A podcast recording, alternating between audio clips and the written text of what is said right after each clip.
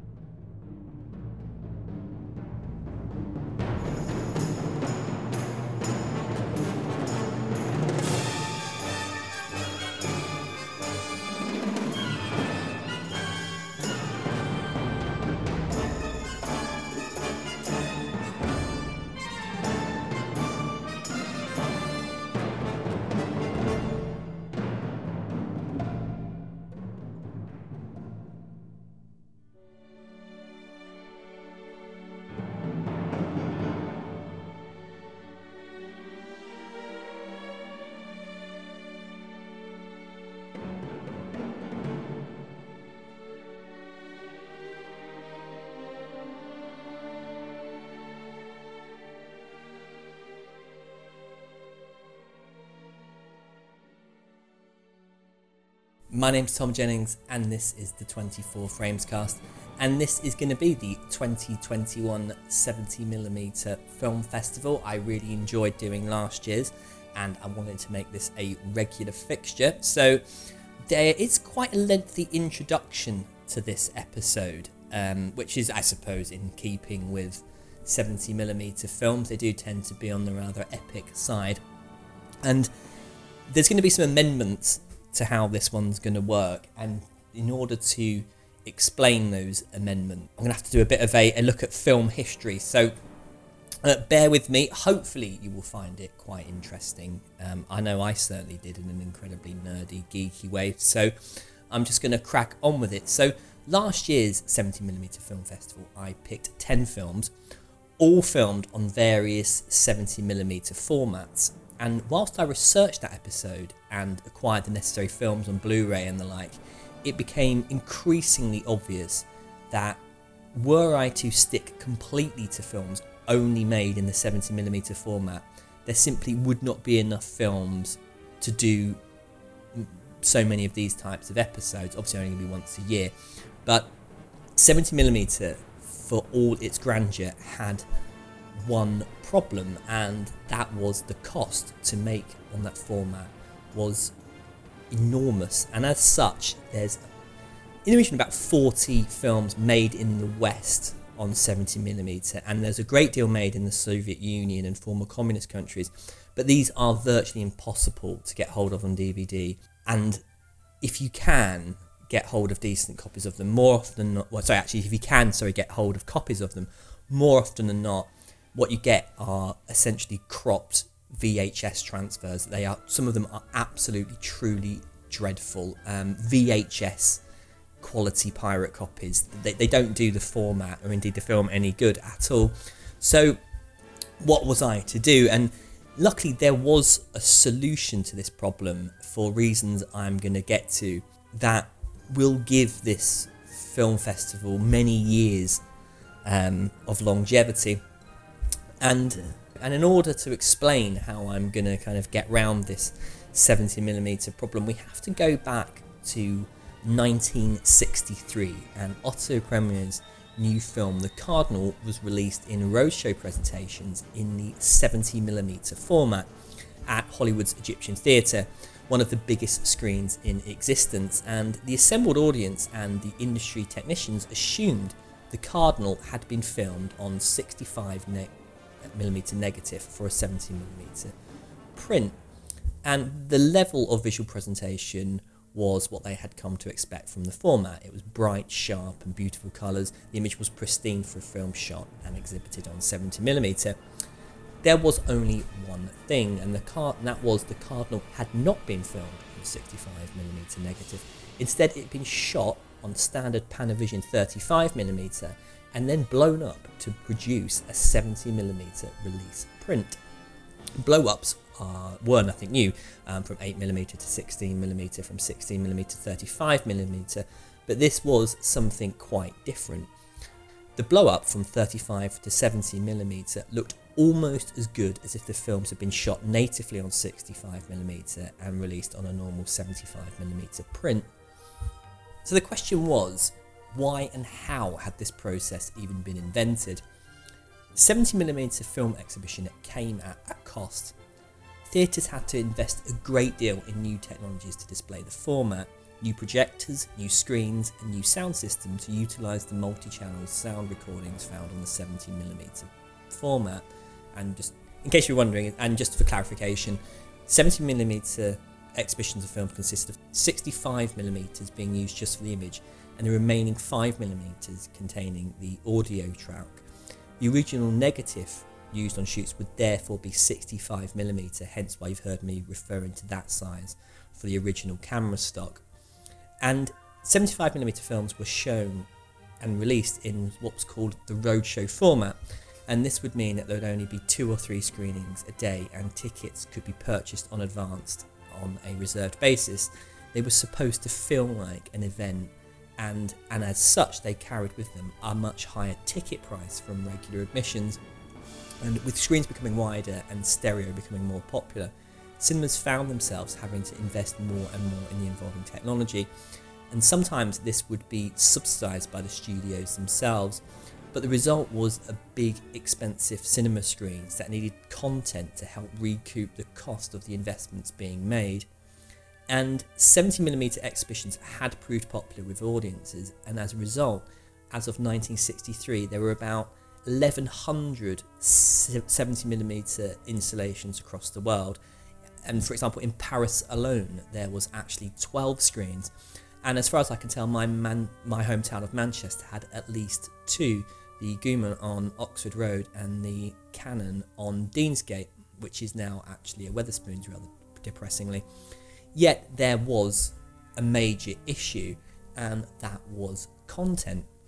Although films shown in the roadshow formats would typically play for far longer, years in many cases, and would often be re-released. I have a poster in my dining room where I where I am now recording this of the 1969 re-release of Ben Hur theatre chain and owners were hungry for films in the 70mm format to justify the cost of installations and keep audiences coming back. And of course, crucially, distributors and theatres could charge more for this experience. Indeed, many theatres were simply playing normal 35mm prints and blowing them up as much as possible to fill a 70mm screen. And more often than not, this would result in a less than satisfactory image so, what was it? So, what were people to do? After years of research, three companies, Panavision, Eastman Kodak, and Technicolor, had worked in tandem to, to perfect a process by which 35mm films could be blown up for a 70mm theatrical release. The process was not intended to replace productions using 65mm film stock, but instead, this system was designed so that medium budget productions could, after the shooting had ended and when they were thinking about theatrical release, decide if they wanted to to strike up 70mm prints for premiere engagements. And this process was achieved as such. All you had to do was shoot on the standard Panavision 35mm on the new Eastman stock, which, like 65mm format, was virtually grainless. And then the 35mm stock was optically blown up for the 70mm process, during which Technicolor would wet print the stock, and this would involve bathing the negative in liquid that removes scratches and blemishes that would otherwise be blown up along. And if you didn't actually do this, so for example, if you had, I don't know, a bit of dust on the screen, if you blew that up from 35 to 70 millimeter, that piece of dust would be blown up as well. So what this process did was it got rid of virtually all the imperfections. So what you were left with was a virtually perfect image that was then ripe for being blown up to 70mm. The other benefit was the extra 5mm for the soundtracks meant that you could have six audio channels, and after this process was complete, you had effectively a 70mm roadshow print ready for exhibition. The result on the industry was profound. and although films were still being produced using 65mm film stocks, their numbers began to decline. Indeed, the numbers speak for themselves.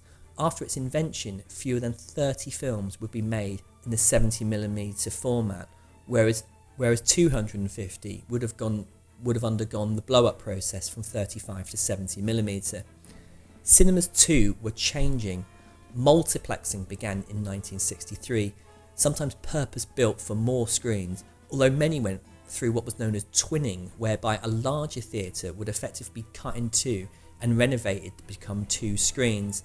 And although through the 60s, 70s, and 80s, m- many cinemas had at least one screen able to project 70mm, the, the need, however, for a true epic 70mm film production and its associated experience of Super Panavision, Ultra Panavision, Super Technirama, Todd AO, and the like were replaced by far more generic, just 70mm, an upgrade on the standard 35mm screen experience, but with a distinct lack of the grandeur associated with these huge, expensive 70mm productions. And although 70mm blow ups were close to the real thing, it wasn't quite the real deal. One of the main issues was cropping.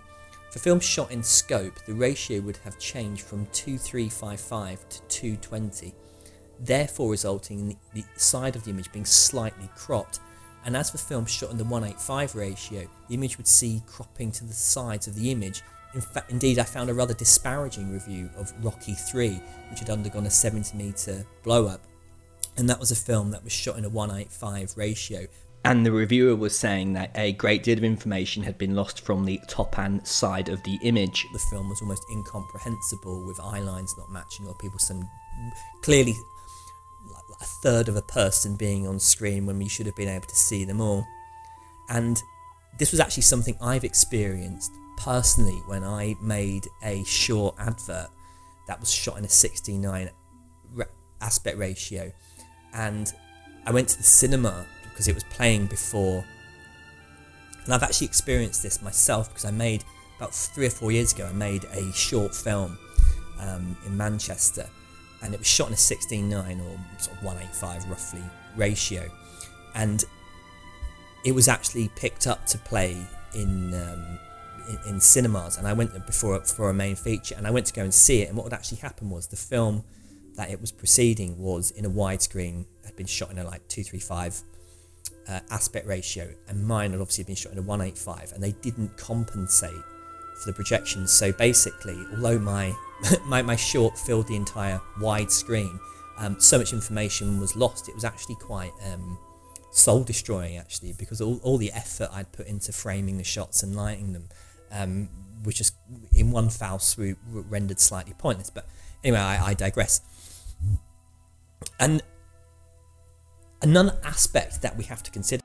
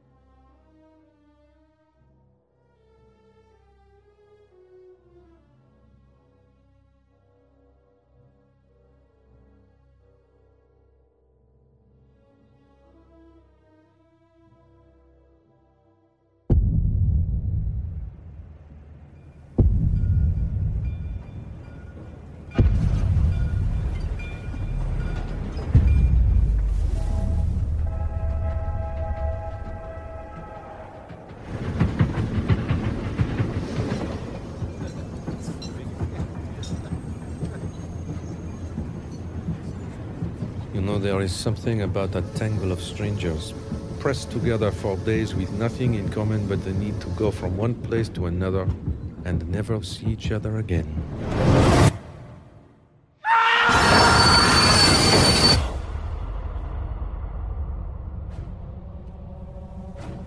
I see evil on this train.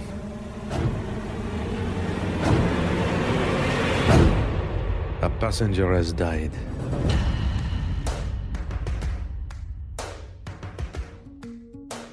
Got him after all. You assume he was killed?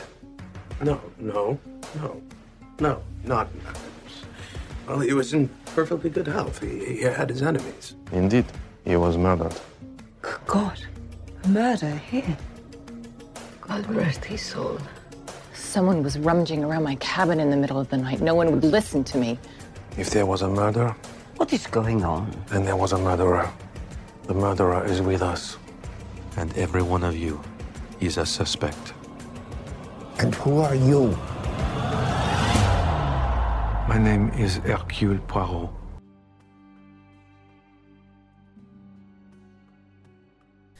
So, given the films I could have picked to open this, the truly huge 70mm epics, the Ben Hur's, the War and Peace, and the like, it might seem slightly odd that I've decided to pick Kenneth Branagh's Murder on the Orient Express.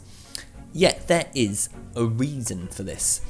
And in a way, it was to kind of explore a thought, and that one is that we're regularly informed that cinema is dead.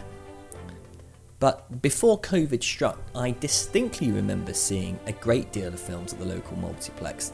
So, what on earth, therefore, can this actually mean? Well, actually, I do know what I think people are trying to say.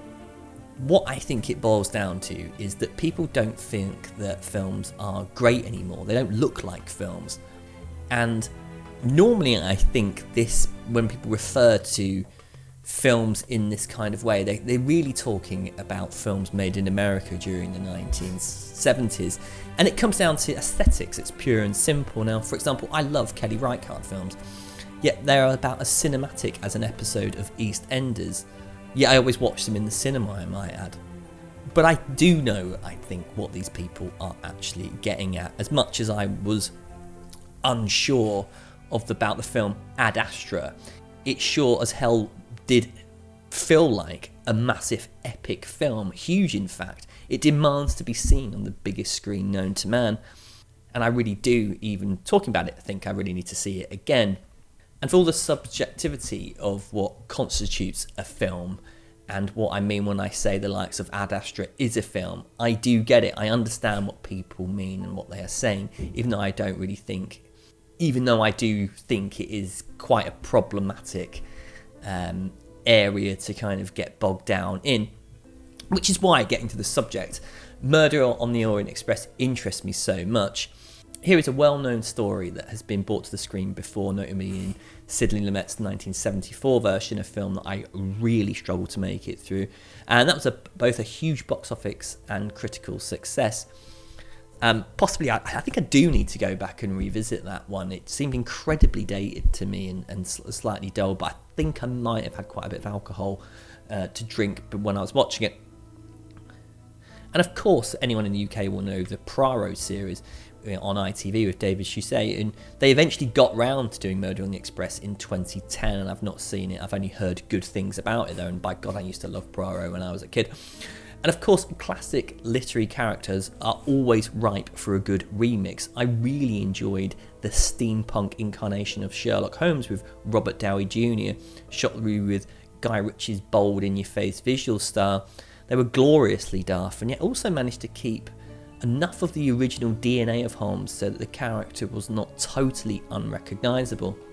Yet Poirot is a different beast. Of course, you could have gone down the route of a younger Poirot, a rough and ready origin tale with our hero punching his way through the narrative and cane carriages to solve the murder. We could even, use some father like figure who shows him how to prune his moustache or instantly tell if someone is lying by the way his left nostril flares and the like. But Branagh has no such intentions for his Poirot, however, and mercifully so, I might add, Because what we have here is one of the finest actors Britain has ever seen and a pretty solid director reinvigorate a character for the big screen, not for Sunday night, not to binge watch on Netflix, but to actually get you off your ass and down to the biggest screen you can possibly find. And it just about manages to make it all worthwhile. It was said that Agatha Christie had seen Sidney Lumet's version of Murder on, on the Orient Express, yet had reservations about the size of Poirot's moustache. I doubt she would have any complaints about Branagh's. This isn't just a tash, it's a damn near work of art and functions as a good metaphor for what Branagh is doing with the film in general. Everything about it is huge, and yes, the 65mm format is a key player in that. The format simply allows him to delve deeper in the Im- into the image than you can possibly imagine. This isn't the pixels of digital, it's the silver of celluloid, and it creates an immersion that, although you may not consciously be aware of as you're watching the film, it is there. The one word you can't help but conjure when you watch the film is prestige. Shooting digital is convenient, fast, and cost effective, but when you go on a format like 65mm, it's a mechanical, scientific choice. That's money flying through the camera every time you hit record. Then there's the process of creating rushes, print processing. It merges the many facets of filmmaking, notably art and science, with the latter infusing the former with a word which is becoming increasingly left out of film discussions, and that word would be aesthetics. Murder on the Orient Express is a film that proudly displays its aesthetics above all else. The screen is huge and it needs to be to cover that tash, but from the off you feel like you have entered another world. I can't recall a time in recent memory where I've been so aware of costume, hair and makeup, art direction, the look of extras, and despite a slight over reliance on CGI establishing shot, the film is simply gorgeous to look at. Branagh has always been a fairly underrated director as far as I'm concerned. I don't think there's a stone cold classic on his list. Hamlet possibly comes close, but for the most part, his direction is solid and he knows how to tell a story and to tell it well. However, herein lies one of the issues of Murder on the Express. There is really little or no actual drama to the film at all. And of course, the reason I felt this was that of familiarity. If you don't know the conclusion of the film, then quite possibly you could find yourself enjoying it. But I rather got the impression Branagh too is very much aware that most people watching it will know the ending, and as such, there is a conflict in the film that renders it strangely listless. And that conflict is actually Branagh himself. The camera, along with its 65mm film and presumably very expensive wide lenses, worships Poirot. Branagh constantly sticks his mute his huge moustache at the centre of the frame and struts around purposefully, devouring the scenery at every turn. In the Church of the Holy Sepulchre above us, three representatives meet under the supervision of the Chief Inspector of Police to discuss a divided timetable for market use.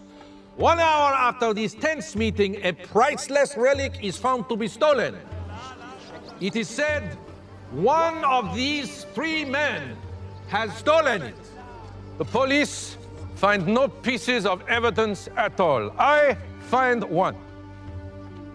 On the meticulously well kept wall of a fresco, a single crack from an indelicate climb with a hard soled shoe or perhaps a boot. And in an ever so slightly quaint way, there is much to enjoy about this. We live in an age where everything has to be dark, moody, or brooding, and Branagh dispenses with any of that. And it's as if he's made a film that is the type of thing one can take their mother to, that's stocked with enough reassuring thespian talent in the form of Judi Dench, Derek Jacobi, and the like, that we feel safe and content, and most likely would have forgotten what the film is leading up to anyway. But ultimately, as it progresses, its central plot never really truly kicks in. You feel that there is a stasis to it all. Branagh tries to inject some visual flair into the action, but there simply isn't enough life in the make in the film to make it feel truly worthwhile. And yes, there has been a murder of someone, and someone has clearly done it, and we need to find out who. But the fact of the matter is this we know who's done it. We've seen it all before. We know exactly where the film is heading. And Branagh, the director, cannot seem to get over himself in the film. And there is, of course, and I think in a way there kind of has to be in a film like this, a plethora of international stars Michelle Pfeiffer, Willem Dafoe, Judi Dench, Johnny Depp, Daisy Ridley, Penelope Cruz, Derek Jacobi, Olivia Colman. Yet, at best, these are simply window dressing for the film's prestige aesthetic. When used in cameos like this, stars often become more distracting. Michelle Pfeiffer still looks incredible, you don't really think about things like that. I want to know about more about who her character is, what her journey is. And part of this may incent me because of the source material. Christie writes archetypes around Poirot, and they never seem more than an assortment of eccentrics or femme fatales and frumpy aristocrats. On paper, in its contemporary form, this may have worked, but for modern audiences, Murder on the Orient Express creaks a little. Take, for example, Johnny Depp's character, Ratchett. He's such a stereotypical character, it actually borders on the absurd. It's just a little too on the nose to ever take seriously. What? I would like to offer you a job. The Avenger of the Innocent. That's what they call you in the papers. And you are an innocent? I'm a businessman. I'm an art dealer. I mean, I'm new to it, but my beginner's luck has panned out. Relics, antiquities, rugs, weird, orientals. I'm new to the game, so, you know, I got the amateur eyeball. And make no mistake, I think the film does want you to take this all quite seriously. And there is, of course, a moral question at the core of the film. Do these people deserve justice? And is justice served come the end of the film? Indeed, what is justice? What are the laws when they are collided with morally contentions issues like this? I despise the death penalty, yet I have no problem when I heard reports of ISIS soldiers being shot after their capture in Iraq and Syria. I'm wrong not to condemn the killers, yet something inside me simply cannot bring myself to acknowledge I'm actually wrong. Likewise, I'm always glad when I hear about big game hunters being killed by an animal or bullfighters. Did they really deserve death? But probably not, but somehow I feel justice in a kind of abstract way is being served to them. And when I was thinking about this, I really came to the conclusion that there were two schools of thought you can have with Murder on Orient Express. Branagh could, as we've discussed, try to update the source material, explore those characters more on giving it more of an edge, more subtlety perhaps. But instead, he goes for a faithful approach, albeit one with a huge budget. And the result is a strangely twee film. And other parts of the film, I think, reflect this. Patrick Doyle's score cannot help but tell you with a musical motif where we are in the Middle East. It's almost eye rolling, and despite some attempts at giving Poirot some backstory, um, some reference to a former love, something which is most certainly not in Christie's novel, you're left with a film that is largely unimportant, that becomes repetitive with Branagh simply obsessed with giving himself hero shots at every available opportunity. But, and there is a but, there is a strange allure to Murder on the Orient Express it's a film and a huge one, and although there are way too many CGI shots of the train rolling through the mountains, there's an opulence and a presence that remind you just how huge, daft, and silly films can be, and, and that for a couple of hours you can be whisked into another world. The main problem I have with Murder on the Express is that I simply don't love it, and I really, really wanted to. But come the end, you're left with a rather nagging doubt that this film was either a missed opportunity or a complete waste of time in the first place. But bizarrely, I do see myself going back to this film, possibly with age it might get better. And indeed, the film's sumptuous look is something I think from a cinematic perspective it's hard to ignore. Branagh is going to carry on with this character on Death on the Nile, and it'd be interesting to see what he does, if anything, to move this franchise along. The hero is Paris itself, racing against time, knowing that the Germans had mined every one of the bridges across the Seine, every important building, every monument to human dignity. Jean-Paul Belmondo as Morandé, Charles Boyer as Monod, Leslie Caron as Françoise Lam, Jean-Pierre Cassel as Lieutenant Cochet, George Chakiris as an American GI, Alain Delon as Jacques Chaban-Delmas. Kirk Douglas plays General George S. Patton. Glenn Ford is General Omar Bradley. Gert Frobe, General von Choltitz. Yves Montand as Bizien. This was the rising up of the people of Paris. The underground swell of heroism that jubilantly met the advancing French and Americans. Anthony Perkins as an American sergeant. Boy, I never thought in a thousand years I'd get to see Paris. Simone Signoret as the owner of a French cafe. Robert Stack as General Siebert. Marie Versini as Claire. Skip Ward as an American GI. Orson Welles as the Swedish consul, Nordling. And the hero is Paris itself. As a kid, you could pretty much guarantee I would be watching war films. The Longest Day, A Bridge Too Far, all of which I would reenact with toy soldiers at various places over my parents' house. They themselves would go to staggering lengths not to disturb the war scenes, even at night when my father would be making one of his many trips to the toilet. And in, in retrospect, these films were a good primer for my latter film journey. They were long, epic pieces that often contained a variety of shifting tones, from celebration to disaster.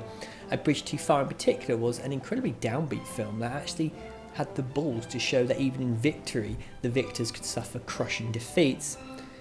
And I do love these types of film. The ensemble cast, the scale of them are often breathtaking, which is why I was a little surprised and indeed pleased when I came across Rene Clement's Is Paris Burning. I decided to do this festival the way I did. I had never seen, and if I'm not entirely sure, I'd even heard of in the first place. Written by Gore Vidal and Francis Ford Coppola, Is Paris Burning does not have a great reputation. It's often called a box office flop. It wasn't and I just don't think people like it all that much, and frankly, I do wonder what they are missing. It is, in my opinion, a really interesting war film. The film begins with Hitler having recently survived an assassination attempt. General Dietrich von Choltitz is summoned by Hitler to oversee the Germans' occupation of Paris and put under strict orders to level the city like Warsaw should the Allies come close to recapturing it. From the very beginning, Choltitz is conflicted. He knows the game is up, the war is lost, and he knows Hitler is mad. Yet he is a military man. Should he follow his orders, and what should he do? Meanwhile, Paris's resistance groups are divided between the communists and the Gaullists, with each group unsure of what to do rise up or wait for the Americans to arrive. Outside the city, French and American forces prepare for the next move. Who is going to go in first, or should they pass the city altogether and crack on towards Germany? All the while, Hitler wants the city levelled. Now, Clement's film is an amalgamation of two styles. It certainly has the trappings of a major Hollywood production. It has stars. Orson Welles plays the Swedish ambassador. Kirk Douglas, who we'll get to later. Alain Delon, Yves Montand, Glenn Ford, Anthony Perkins. It's epic rows of tanks, glorious widescreen compositions. It feels like a continuation of The Longest Day, and it's a comparison that is indeed often made. Yet it also has a very European sensibility that Clement brings. Shot entirely on location and using archival footage of the actual liberation of Paris, the characters are not identifiable as being overtly good or bad. The Germans may be Germans, yet the film dares to sympathise with their inner conflict. Choltitz is at one stage orders an attack on a building only for Welles playing the Swedish ambassador's character to talk him out of it because one of the apparent casualties to this airstrike might be Notre Dame. So that's the thanks I get for freeing those political prisoners. And now that rebel at the prefecture want a ceasefire. Ha! Never. We'll exterminate all of them. I promise you that by tomorrow there'll be no prefecture, no ceasefire, no Paris. We leave that to the Luftwaffe. And if a bomb should miss? A few bombs always miss, but others will hit the target. It's the law of averages. A bomb that misses could hit Notre Dame, Saint Chapelle. It's a thousand years of history turned to dust. You're not the first one to tell me that.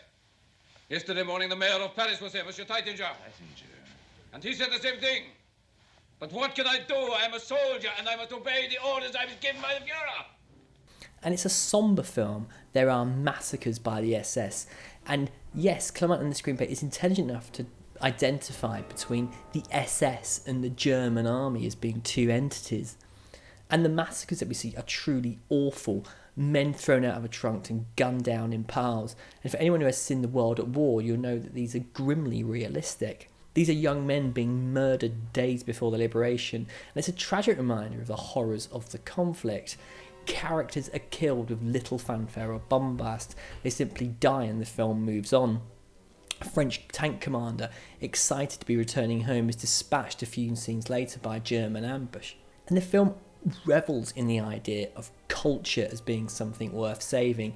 Paris is a marvel of a city, and in a war where so much was lost, the preservation of Paris stands as something of a chink of light in the darkness. I believe there's an understatement to the film that Clement intones with it. It shifts from bombast and triumphalism to something more cerebral, more considered. You're invited at moments to wonder what Paris and indeed France and in turn the world would be without the Eiffel Tower, the Louvre, or Notre Dame. And to imagine such wonders gone in the name of wanton destruction is almost too awful to contemplate. And it's on the minds of everyone in the film. It's a very European film in that regard. And I did think back to The Longest Day. And that is a film about combat, heroics, and winning a war. Death is a seemingly painless affair. Someone just clutches their chest and rolls over. It's a great film, yes, it has spectacle and set pieces, but The Longest Day doesn't say anything particularly deeper than what you were seeing, and I think Is Paris Burning has a real gravitas to it. When the bells of Notre Dame ring at the end of the film, you cannot but help get swept up in the emotion of the moment.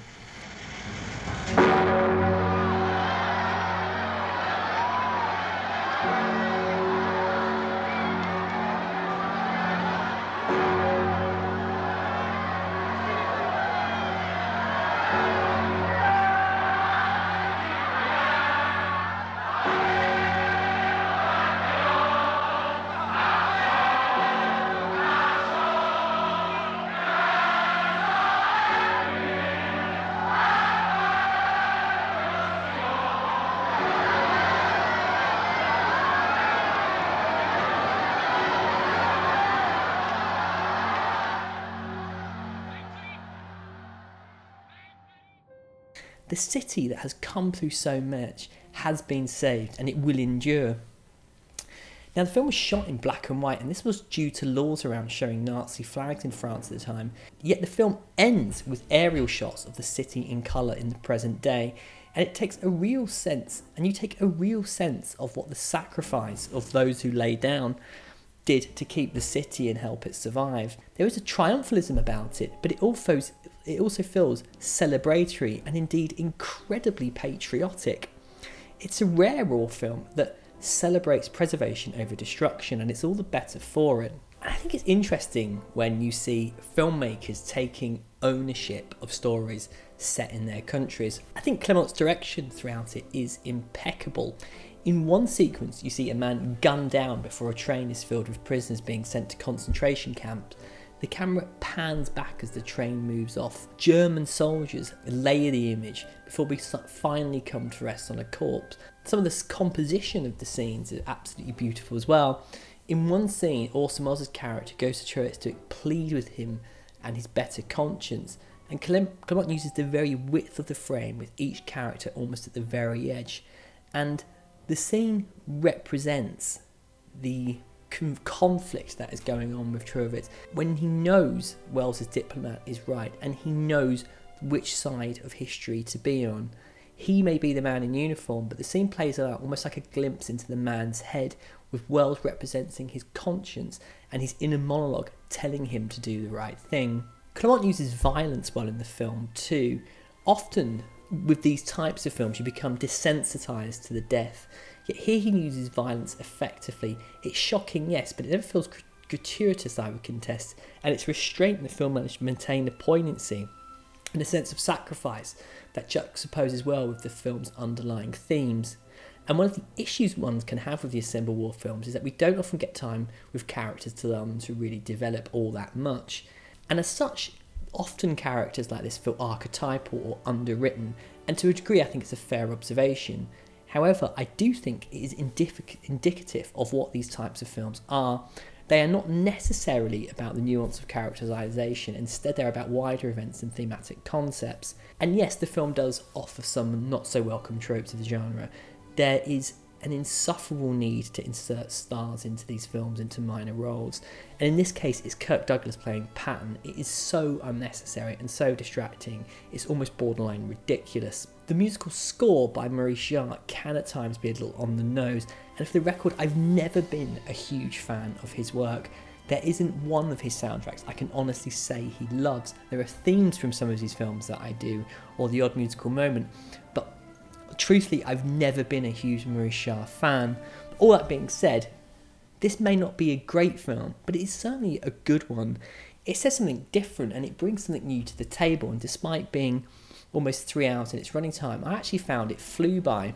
There is no Blu ray of it yet, and the DVD still looks pretty good, and I'm definitely sure one day it will get an HD upgrade. There is another thing just to quickly add about this. Um, the, the, the, film was shot in the native languages of who was spoken and overdubbed, and it is a little bit jarring at times. I didn't find it distracting, but you can tell it's being done, and I, I, it's, it's, strange. I think it could do with. I'm, I'm, sure there must be the original recording somewhere, and I wonder if they were to do a Blu-ray, they could kind of have people talking in their native language with subtitles. But who knows?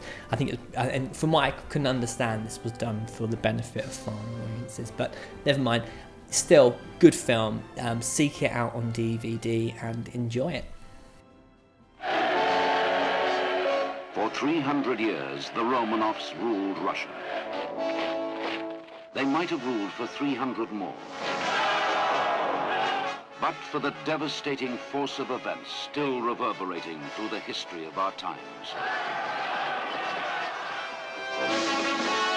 Within the eye of the storm that ravaged an entire continent, beneath the pomp and ceremony of a dying dynasty, is the tender and tragic love story that inspired Robert K. Massie's international bestseller, Nicholas and Alexandra. The joy of doing episodes like this is discovering new films to love, and the tweaking of this year's format has meant I was able to do some decent film mining. I did intend on doing uh, Franklin J. Schaffner's Patton, but decided to save it for another day and instead found another one of his films and one that I'd only ever heard good things about. And that film was Nicholas and Alexandra. Made in 1971, the film was produced by Sam Spiegel. Now, Spiegel had made a number of films with David Lean, and it was on Lawrence of Arabia where the pair had clashed most. Spiegel was eager for Lean to get a move on and complete the picture. Lean, ever the perfectionist, was seemingly taking forever. Now, one need only see Lawrence of Arabia to see the final result and know how they turned out. But for Lean and Spiegel, the damage was done. Lean throws Spiegel out of his next pitch, the enormously successful Dr. Zhivago. Spiegel therefore decided to make his own Russian epic and looked at the historical story of Nicholas and Alexandra. He acquired the rights on a book on the subject by Robert Masses and hired screenwriter and playwright James Goldman to work on an adaptation. Goldman had had success with The Lion in the Winter in 1968, and it was a film that earned Katharine Hepburn another Oscar. And if I'm completely honest, I was distinctly underwhelmed when I watched that film recently. Um, it, for me, it never really transcended its theatre roots. It was too stagey, which stands to reason, um, given ultimately that it was based on a play. But I found it ever so slightly dull, with bland direction and very little to actually engage me. But nonetheless, Goldman carried on working on the script for Nicholas and Alexandra while Spiegel tried to find a director. Several were considered and came and went. George Stevens and Joseph Mankiewicz were at some point courted, but ultimately, after seeing Patton, Goldman suggested Franklin J. Schaffner. Now, this time was at the peak of his powers. Planet of the Apes and Patton had been huge hits, and Spiegel managed to get him on board and along with Columbia, the picture was put into production with a budget of $9 million. And the budget of $9 million, I think, for an epic is relatively a modest amount. But Spiegel made some key signings in his production crew. Production designer John Box, who Spiegel had worked with on Lawrence of Arabia and had also brought the Russian Revolution alive on Dr. Zhivago, was brought in. Director of photography Freddie Young, another veteran of Lean collaboration, and one need only look at his filmography to see his pedigree. Now, due to the film's budget, Spiegel's first choice of Peter O'Toole and Vanessa Redgrave were instead filled by lesser known Michael Jayston and Janet Suzman, who, with a supporting cast that included Laurence Olivier, Jack Hawkins, Michael Redgrave, and Tom Baker as Rasputin. Filming would take place in Spain and Yugoslavia, doubling for Russia, as again it had done, certainly in the case of Spain, in certain scenes for Dr. Zhivago. The plot of the film follows the Tsar of Russia, Nicholas, and the Tsarina Alexandra at a crossroads in European history. Russia is at war with Japan in Korea, and a war that is costing a great deal of many of Russian lives. And Nicholas is under pressure from his prime minister that the Russian people are beginning to go restless with his rule. Meanwhile, the Tsar and Tsarina welcome a new son into the world, Alexei. However, Alexei has been born a haemophiliac, meaning any bump could result in his death. Alexandra, desperate for a cure, turns to Rasputin, who manages to convince her that he and God can save the child. Meanwhile, Lenin, Joseph Stalin, and Leon Trotsky plot a, plot a people's revolt to oust the Tsar as the events of the First World War begin to be felt across Europe. And Nicholas is faced with an increasing dilemma. Does he cling to power or allow change? Who is really in charge of the country? And is his wife, as rumour has it, having a sexual relationship with Rasputin? Nicholas and Alexandra is a film about modernity. It shows two different worlds colliding. On the one hand, you have the European countries still being governed by a vast web of interconnected families desperately clinging on to power. And in other countries, you have heads of states who have long ceded their power to representational governments. Russia, despite having a Duma and a semblance of democracy, was still very much in the control of the Tsar and his advisors. And despite having a reputation as reformer and somewhat more enlightened than the previous Tsar, Nicholas was, for want of a better word, a complete despot. His reign is littered with massacres, war, anti Semitic crackdowns, and a general indifference to the suffering of those he claims in the film to have loved him. Nikki and Alex, as we will come to know them in the film, are presented to us as a devoted husband and wife team, desperately trying to care for their haemophiliac son, Alexei. The film dips between their relationship and the political and domestic situation that is playing out around them. Indeed, Nicholas seems to be fairly inept leader whose dedication to his German wife is ultimately the cause of why he is so seemingly unable to grasp the desperation of the situation that is slowly enveloping him to this degree, Nicholas and Alexandra go to great lengths to humanise this couple. In herein lies one of the issues with such an undertaking. It is in, almost impossible not to see him as what he is, which is a deeply unpleasant human being responsible for unimaginable human suffering. The film regularly shows us the brooding discontent, discontent in Russia, the people wary of the hard, weary of the hardship and protesting and being massacred while Stalin, Trotsky, and Lenin plot their revolution. Now, we know from histories that what would actually follow the Tsar would end up being a lot worse. And the film does make you think about this dynamic, I suppose, with the hindsight of history. He might be awful, but what's going to follow is even going to be even worse. So, um, loyalties within the film are really hard to grab onto Lenin, Trotsky, and Stalin plotting their revolution because we know how terrible these human beings are as well.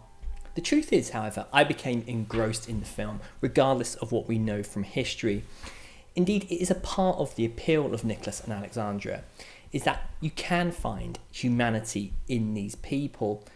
And what I think the film does is show the folly of the old system in which Tsar would simply become leader by birthright. Jayston, who is impeccable in the film, reminds me at times of Alec Guinness. Indeed, I do wonder how it was he never went on to really kind of bigger things after this. Infuses Nicholas with a kind of dim-witted ignorance born from his innate belief that because of who he is and his numerous relations in power around Europe, nothing truly bad will ever become of him because somehow this is all part of some divine plan. His assertion that the people will love him is so evidently ridiculous, it could only be said by someone dumb enough to actually believe it. Imagine, sire. Imagine that you are a factory worker. You're really poor. Your belly is never full. You freeze eight months of the year. Your children have no school, no doctor. Your country taxes you and sends your sons a continent away to die on a piece of land on the Pacific. Now, sir, Japan is a third rate power. If she defeats us, if Port Arthur falls, we shall be disgraced in the eyes of the world, and here at home we shall have an insurrection on our hands. My people love me, Sergei Yulievich. They want a constitution and the right to vote for an elected Duma. They're angry, and they're serious. Are you advising me to give my rights away? I'm advising you to stop a hopeless war. Therefore, I found myself developing an immunity around the character, whereby I saw him as a father and a husband first, and a despot and tyrant a distant second. Of course, it's easy to scoff, and I'm sure Saddam Hussein had his moments where it was quite a good laugh. Yet the film has a sensibility, a sensitivity to it, almost an innocence in how it treats its lead characters that disarmed me and drew me in. As a father, Nicholas is devoted. It is clear that he loves his children. Why would he not, after all? The family live in a veritable definition of a golden cage, summer palace's servants totally cut off from reality. There's an abstraction to their existence. They rarely see the real world, only instead it is brought to them in the form of reports from ministers telling them about what is going on, all of which insulates them from the calamity that is ensuing. In one standout sequence, Nicholas sends Russia to war, as his Prime Minister, Count Witte, played by Laurence Olivier, paces around desperately trying to talk him out of it. Yet as the scene plays out, it is obvious that the Count is actually invisible to all around him. He literally cannot be seen or heard, as those around the Tsar simply push toys on a map, making the man child Tsar foolish plans come true. This one can't get to the colours soon enough, can you?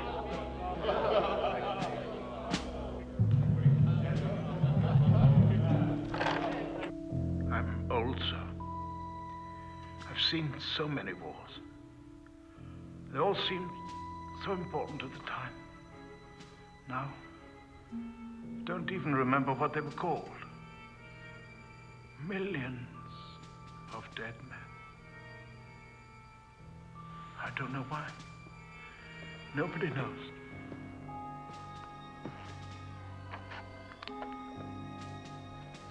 You could so easily stop this war, sir. All you have to do is to get up. Now. Quietly. Go home to your family. You'll be the greatest of all the Tsars.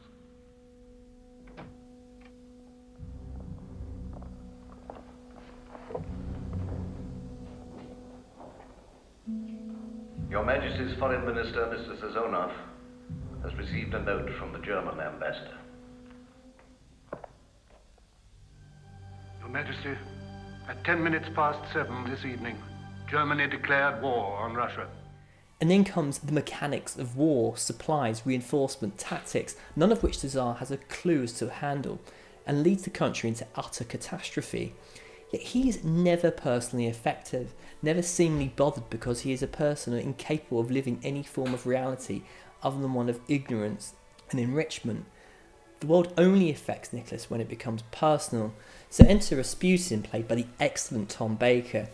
A self styled religious guru, Rasputin manages to charm Alexandra into thinking he can help Alexei by using God as a conduit through him. She is enchanted by the larger life character, and soon tongues are wagging. Indeed, derogatory propaganda is made hinting that her and the monk are having sex. The film makes the bogus case that it was her relationship with him that is in part responsible for the downfall of Russia. It's one of the screenplay's missteps, perhaps, painting Alexandra as a nagging wife, causing her man to lose his mind. And certainly the film doesn't work, it's when things get a little bit too melodramatic between the two for its own good. In one particular scene, we see Nicholas literally lying on the floor in tears at his wife's feet. It's hard to really imagine anyone, let alone a Tsar, acting like such a dork. Yet Rasputin is a fascinating character, indeed possibly the most interesting one in the whole film. It's obvious he knows that he is a fraud. He has no magical powers, no hotline to the Almighty. Yet he is a chancer, a charlatan who stands for nothing. Yet Alexandra is smitten. I shouldn't have sent for you. I don't know you at all. If baby wakes, he'll need me. Goodbye.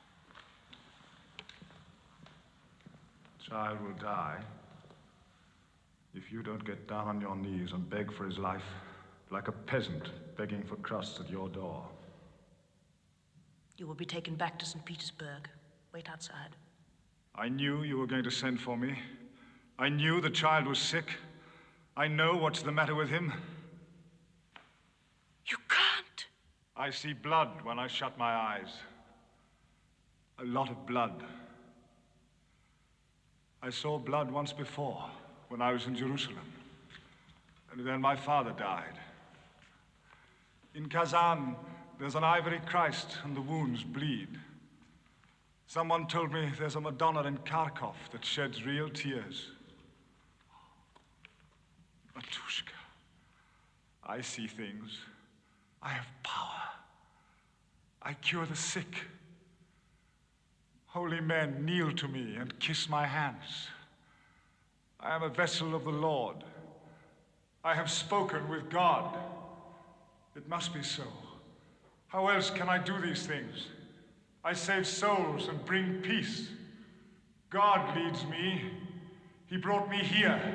He speaks through me. I am the voice of God. It is His will. I have been sent to do great things. In a way, Rasputin un- represents a need to understand the chaos, the chaos, a figure of guidance to bring about a kind of order in her life. Figures like him crop up all the time. Gurus, mystics, cult leaders. The one that always gets me is Deepak Chopra, is notable modern day example. The man speaks utter nonsense time and time again. His words are utterly vacuous, yet somehow people seem to think the garbage he talks somehow means something. And we also have it in the world of faux intellectualism. Reza Aslan loves to promote his scholarly credentials, yet upon further investigation, these seem to be somewhat lacking. Yet the man is regularly seen on television spouting nonsense that he had clearly no authority on whatsoever. And what these and Rasputin have in common is an uncanny ability to tap into people's psyche and bypass any form of rational thinking and become anchors by which people attach authority to. Baker injects much needed energy into the film. He stills the scenes, his faux humility, his smug sense of knowing, and ultimately his stupidity, stupidity and folly that will eventually see him killed off. And cometh the revolution. Nicholas and Alexandra are forced into exile, and civil war engulfs the country. With Stalin, Lenin, and Trotsky now vying for control, the reality of Nicholas and Alexandra's life begin to unravel. Here, the film does its best to present them as just a simple couple raising their children the best they can when all around them are hostile.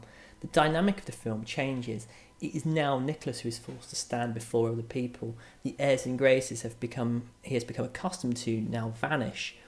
Monarchies as institution fascinate us. There, to, me, to me, there's something utterly ridiculous about having a queen, yet somehow I can't bring myself to become a Republican.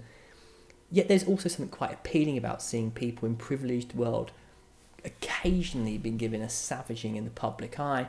Prince Andrew making complete ass of himself on television was one of the best things I've ever watched. The man literally made a complete fool of himself, seemingly unaware of just how awful he was looking. It was good to watch, and you sort of felt he deserved it. In Nicholas and Alexandra, the film inversion of the power dynamics doesn't make you gloat because Nicholas seems so serene and ultimately unconcerned by it all. He is polite, obedient, and courteous. And yes, I started to like him because the film knows how to make that ending hit hard. You take no pleasure in his downfall. In fact, it is at times unbearably sad because when that final end does come, it is really almost an unbearable sequence, a heinous act committed by zealots and madmen. The film's restraint and matter of factness makes it all the more galling to watch. We know what is about to come. Our movie going knowledge knows that an empty room at the bottom of some stairs can be no good. The family sits in a kind of portrait as if posing for a picture before their ex- executioners shoot them like a load of gangsters. There's no bombast to it, no time to lament. The film's over and you are left on a downer of epic proportions. I think what you take into this film largely depends on how much you can get over who Lazar is. I think it's a credit to the screenplay and the performances that you can ultimately find humanity in him. And indeed, if you don't, then I dare say this film will be a crushing bore to you. I was personally moved by it. I don't advocate the death penalty. I believe in a system of justice. Shooting a bunch of kids is murder, and that is the zealotry of political dogma. Extreme political ideology is so dangerous because it does in many ways resemble religion, and religion is throughout the film Rasputin with his pretend hotlines to God and the Tsar's belief in his divine right to rule. Nicholas and Alexandra shows them for all for fools. They are complicit in the misery that they propagate, and as we know, Russia's suffering would go on for many decades once the new order had come in. Yet there are glimpses of hope in the film, the moments where the Tsar's daughters dance with their captors, and the Tsar begging for Alexei's nurse's life. There is just enough light in between the darkness to stop it from becoming all enveloping. An obvious point of comparison with this film would be Dr. Zhivago, and indeed, this does work as a good kind of prequel to that.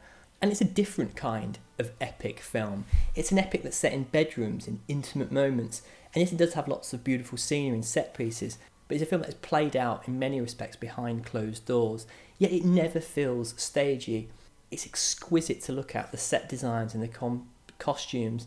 It's a world that you can escape to for three hours, and the running time, for me at least, breezed past. At times, yes, I think the dialogue is a bit stilted, but this is an epic for goodness sakes, and most of them have some clangers.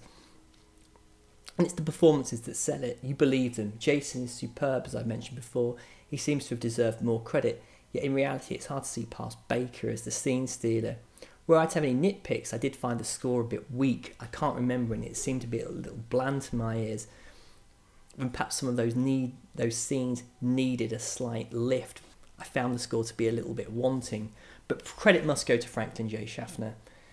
Although it did not have a huge budget, this man knows how to get the most out of it. The way he uses the camera movement through the various palaces are superb, and the aforementioned scene with Laurence Olivier was a standout for me, and a moment where the, it deviates to the abstract, yet it totally works. It captures the madness of the moment in the most subtle of ways that actually made me wonder if at first there was something wrong with the audio being out of sync with the image. And I do love a good sequence like that. They make you think about what the director is doing, and I don't mind it that they are making artistic choices that draw attention to their style. Indeed, it's style and substance like that for me which makes directors interesting. And his use of the widescreen frame is exquisite. The writer William Goldman said that in the 1970s, along with David Lean and Richard Attenborough, Franklin J. Schaffner was one of the best epic directors working. And in someone in lesser hands, I feel this film could have felt very stagey or at worst sterile. And it most certainly doesn't. And, and despite the huge frame, that last sequence with the murder is agonizingly claustrophobic. The use of dramatic tension, the silences, simply the camera revealing the horror of what is going to happen. It's controlled, measured filmmaking, and it needs to be because although the film can get big, the scale of it never overwhelms or distracts from the story that's being told. In short, it is superbly directed. His greatest achievement to me will always be Patton, yet I feel like it does remind me of another David Lean film, Ryan's Daughter, because both of these films I think are vastly underrated. They're huge epic films that need to be seen on the biggest screen possible. Now, the film opened to very mixed reviews. It won two Oscars for art direction and costume, and rightly so, it does frankly look beautiful. Audiences did largely stay away from it, it was not a hit, but hardly a disaster. But this was the 70s. I think it might have seemed possibly outdated at the time, which to say that Hollywood was a very different place than it was 10 years previously, when I think this film might have found a wider audience playing in a roadshow format with, the likes of Ben Hur and the Zhivagos and the Lord of and the Lawrence of Arabia. But all that being said, I loved it. It was a delight and a pleasure to watch in the context of this festival, it is worth noting that Nicholas Alexander was given a 70 meter blow up, yet was one of the rare 70 mm blow up blow ups that have a mono soundtrack. And I actually picked up the out of print uh, Blu ray from Twilight Time, which preserves this mono soundtrack. It's not a Matrix stereo one, and I have to to say I thought the sound was absolutely superb on it. The Blu ray print is also quite beautiful, but however, you will have to pay a price to pick this one up. In summary, I think it's well worth your time. If it ever comes on television, make sure you record it. It is an intimate and affecting drama. Yes, it's not perfect, but what is, it is a very interesting film, and by God, that ending lived with me for days. It's a beautiful film, a triumph of art direction and period detail, and although it does have its draggy moments, you can just gulp at the sheer opulence of it. Eat your breakfast. I told you I don't eat breakfast. Well, what are you doing here then? I'm picking you up. There's some raceway. We got a concert. I'm not that kind of girl. First, we have to meet through mutual friends. Then you call me in a week. Then I think about it. It's this afternoon. But you didn't even ask me. I swear I got the manners of a hog. Esther, it'd mean a lot to me if you came. Okay, I'll come.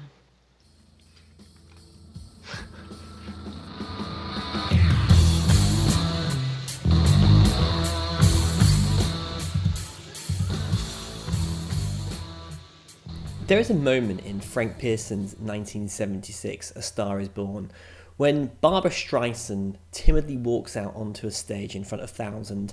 She looks almost coy and embarrassed as the music starts. The crowd are at first hostile. She isn't what they came to see. And then something happens. The, the music begins and Streisand starts singing. And when I mean singing, a sound emanates from her so captivating, so impressive, you actually wonder if it's real.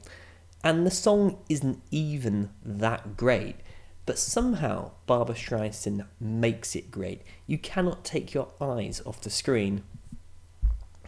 The crowd lap it up, and her on screen boyfriend, John Norman Howard, played by Kris Kristofferson, watches in awe and amazement of her. And then comes the realization that's Barbra Streisand. That's not a character she's playing called Esther Hoffman.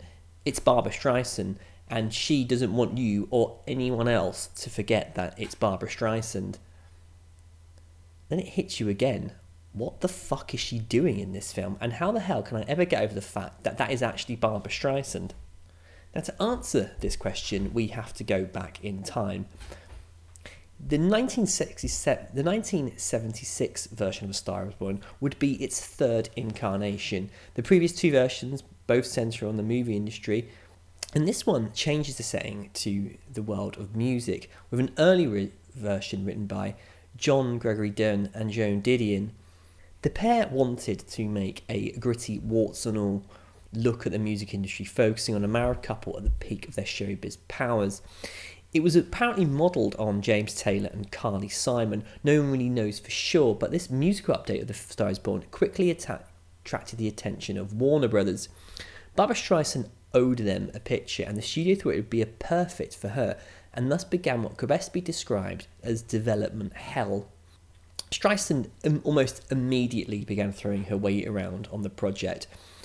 Dunne and Didion quickly dropped out on the early stages, and then her then and then Streisand's then boyfriend Jon Peter was going to direct. However, he soon was out and and back on producing duties.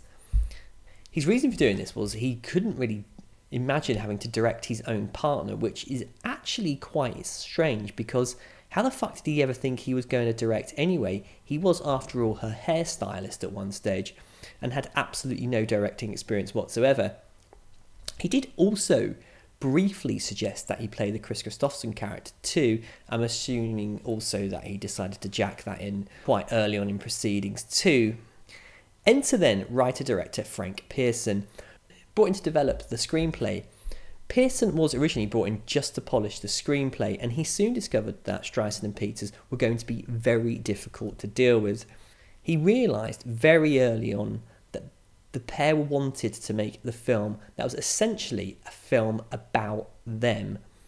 Indeed, Streisand even said, People are curious, they want to know about us, that's what they come to see. And Peters began telling Pierson about their private life, their sex, their fights, their love. And Streisand was interested in this. However, she was already thinking ahead because she wanted to do in years to come a Barbra Streisand life story film and decided that she wanted these elements to go into that. Even at this stage, Pierson was having his doubts, but he decided to stay on board. And it's worth noting he had never actually seen a Streisand film before, so he decided in one binge watch to go through them all. And he liked what he saw. And then he had an idea. He was going to direct the film. He began working on the script, unpicking the previous two versions and using the Dunne and Didion screenplay as a basis to shape it even more. Streisand then demanded that she work with him on the screenplay, and he refused, telling her he worked better alone, to which her response was, So do I. Pierson then brought on director of photography Bob Surtees to shoot the film. Streisand was immediately concerned about this choice of director of photography. She had decided that she looked backlit and wanted to be backlit as possible as much in the film, and she demanded to know if Surtees was going to shoot her like this, and was he up to the job? Presumably, he had never actually seen his photography, filmography either. And then there was the all important decision as to what side of Streisand's face they were going to shoot the most. Her right side, she had decided, was too comedic. There was a non existent upturn of the mouth, so it had to be her left side. Pierson's having none of it. The film will get too predictable if he shoots it this way, and he claims it won't be that type of a film anyway. Streisand becomes annoyed. She wonders why he doesn't want to make her look beautiful, like the other directors she's worked with. William Wyler had given her lots of close up. Will she be getting many close ups too? She demands to know. She's, she's also concerned that Pierson doesn't love her enough as he's finishing the script, desperately trying to get Streisand to read it. She's not really that bothered or interested. She just wants to know how many close ups she's going to get. Contractually, the film has to have six Streisand songs in the picture. Writers are brought in in the form of Paul Williams and Kenny Ascher. Streisand buries herself into their work, drops lyrics, adds them, makes them more here. There's bits of songs, but they all seem so far away from being completed. Then there is who to cast alongside her. Elvis is briefly considered, but John expresses concern that he believes Elvis wants to fuck Streisand and and therefore he might end up falling out with him. Eventually, Kris Kristofferson is brought on to co-star. Yet there's, all, there's problems almost immediately with him. He doesn't like the songs that are being written for him. They envisage a kind of Bruce Springsteen esque character, and he's having none of it. He also doesn't like John in particular, and at rehearsals, he demands to know what the fuck Barbra Streisand hairdressers knows about rock music. It's shit, John snaps back before the pair have to be separated. Kristofferson then bizarrely becomes obsessed with the idea of Bob Dylan seeing the film and hating his music. One can possibly understand why this is where this is coming from in forms in the form of the industrial amount of cannabis Kristofferson is smoking, and he then starts even hallucinating that he's um, reading bad reviews. It all reaches a head with him claiming he's going to quit if they don't let him change the music. They briefly considered dropping Kristofferson, but it's too late, and contractually it'd be an absolute nightmare. And by that stage, Streisand's songwriters too have had enough. They blame John for all the delays, and a huge fight breaks out. Everyone at this stage is now becoming increasingly worried. Rehearsals for the film have been sacrificed to prepare the music. No one seems happy with anything. Production is delayed a month, and even worse, Streisand has developed a rash.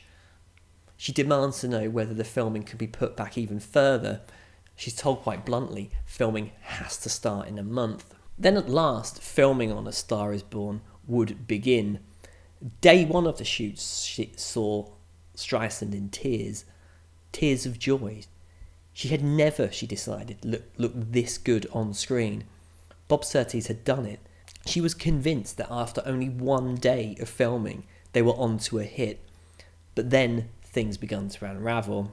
Streisand seemed unable to comprehend the collaborative nature of making a film Anything that was not under her direct control caused her to have almost daily meltdowns. Screaming matches began to ensue between director Starr and Starr's boyfriend. Then there's the issue with Kristofferson. Streisand can't stand the fact that most of the time he's stoned and drunk, just like his character. And the reason for this is simple. Kristofferson believes that he should get wasted to play wasted, and Streisand becomes even more irritated with him. Pierson then has to ask him to rein it in, which he agrees to. Then all of this is leading up to the bath scene between the two, and John demands to know whether or not Kristofferson will be wearing underwear. He doesn't want his girlfriend naked in a bath with another man. He demands that there's no closed set for the scene and is behind the camera as it's being filmed, nervous that Streisand might be enjoying herself too much with Kristofferson. For the record, you can pretty much tell that they're not. After all this is being done, Streisand is not happy again. Where are her close ups? She demands to know. William Wyler gave her close ups. Where are hers now? She's not even that sure how close a close up is, but whatever a close up is, she's not happy and wants more of them. The day comes when Kristofferson has to drive a motorbike off stage in front of 60,000 people. John has the idea of getting Evel Knievel in to film the scene, but the idea is scrapped, with John saying that the storyboards for the scene are complete shit. The scene's eventually shot with Kristofferson drunkenly ploughing off the stage. But there's another problem with Kristofferson. His latest album has come out and it's been panned by critics and has flopped the film is starting to feel a little too close to the bone for him. Perhaps he is his character, a washed out has been on the way down. And things are making him even more anxious because he can't rehearse the sing- songs he has to sing, because Streisand is using all the rehearsal time to perfect her routines. He decides he's going to have to start drinking again, this time necking beer and tequila. He won't leave his trailer, he becomes grumpy, sullen, and depressed. And then Streisand has another complaint why aren't they using certain tanks that are better than other ones? Pierson tries to explain editing, sometimes different tanks work better for pacing, and a number of other issues, but she's not convinced. After all, she does have editing rights, so she can just correct these problems later. Dismayed, Pierson checks his contract and finds yes, Streisand does have final cut over the film. During rehearsals for one of the huge concert scenes, Kristofferson and Streisand have a huge argument about the way he's performing. The argument, however, is actually picked up on the microphones and broadcast for miles around. The press have a field day, and this is the worst possible preparation because the next day, 60,000 people are due to turn up for the concert.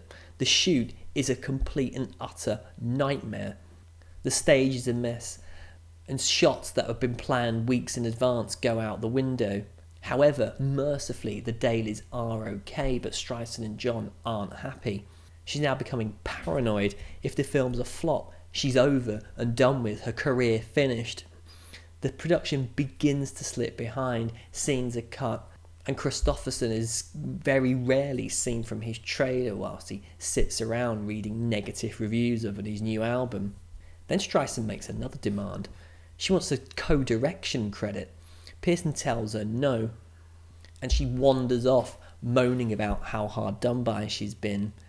Illness then rips through the cast and crew. Streisand is developing another rash. Her world is beginning to end because of it. Pierson casually remarks to a friend that he actually preferred the combat experience of World War II. It was easier, he says.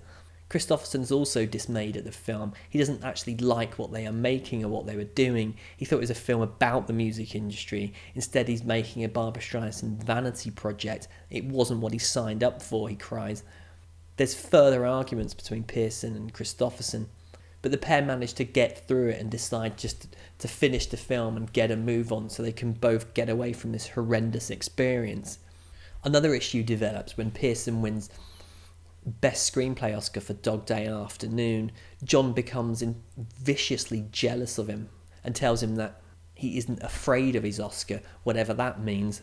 Much to Pierson's disgust, he finds out that Streisand has fired two actors from the film and brought in her manager and the president of the film company she part owns, that is the principal stakeholder in the film. She hasn't told Pierson that she's done this, and he's absolutely furious with her. He decides that he wants out of the production and asks to be fired. John refuses to let him go, but tells him calmly that after the film is wrapped, he's going to punch him in the face for all the problems he's been causing. Somehow, the film finishes on schedule and under budget. Pierson manages to leave, and for the first time in weeks, has manages to get some sleep. Streisand takes control of the film and disappears to edit.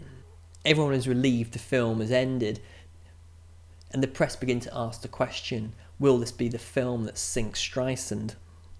Now, given the hell that was the making of A Star Is Born, it's a wonder that the film that we see is actually surprisingly watchable. One can see the traces of its original attention in this version, and mainly that comes through the Kristofferson character. There is a very real world reariness to his John Norman Howard. You believe, you believe him when he claims to be bored of playing the old ones. The disdain he has from himself and his audience is like a stray dog waiting for someone to come over and put him out of his misery. And despite having the physique of a high school football player, he has the face of a man whose life really has run out of steam. Hey, come on outside with me. Bring it up, Lou. Is the old lady on the road or what? Now she had to stop the tour of that television thing. Hey, man, you are not going to believe this. All the way over here, I've been trying to think how I was going to tell you all about the thing I got to do. What? Tell me. But it's perfect now. They want me to go on the road, and they want me to do it alone without the speedway. With some new material. It's good. but it's different. It's a different sound, you see. So I've been uh, working with these couple of young punks I found in a club out there in some canyon, man, and they're hungry. And they love my stuff, man, and it's exciting. Well, that's good. I'm glad. What time is it anyway? Oh, I don't know. Hey, what? Come in here and I play got a with us. rehearsal. No, come on, Can't- come on, come on. Can't play do more. it. Would you tell them I like what they're doing? Okay. And I love you, brother. I love you, man.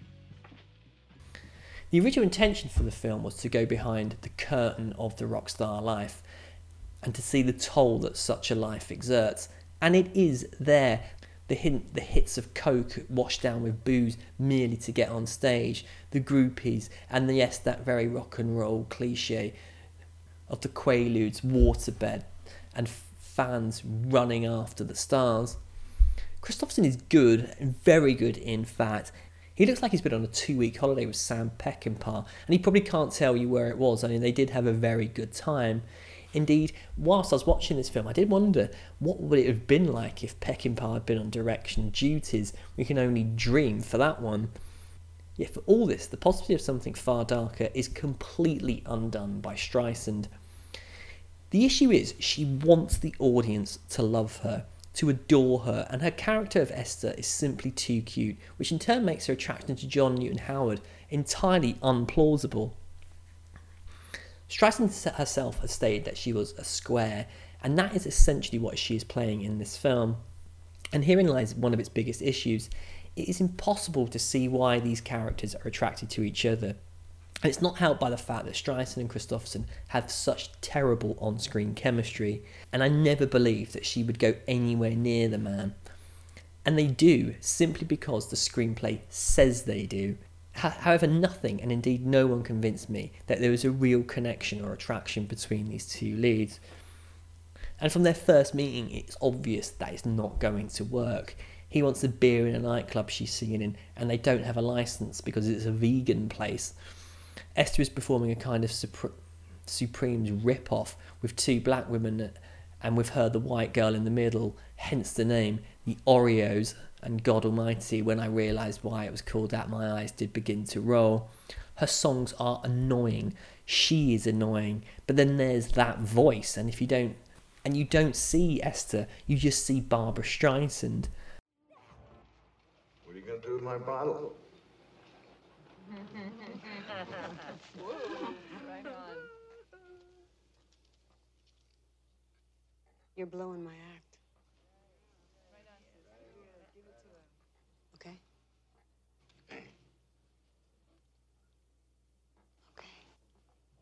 Hey, I'm sorry. Really, I am.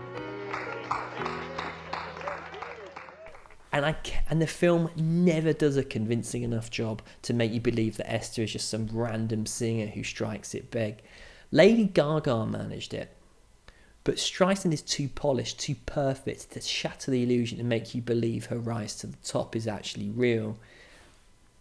Indeed, the film doesn't even bother to show us scenes of her marching up the charts. It just all happens off screen, and suddenly she's the greatest thing on earth, like she was all along and is in real life.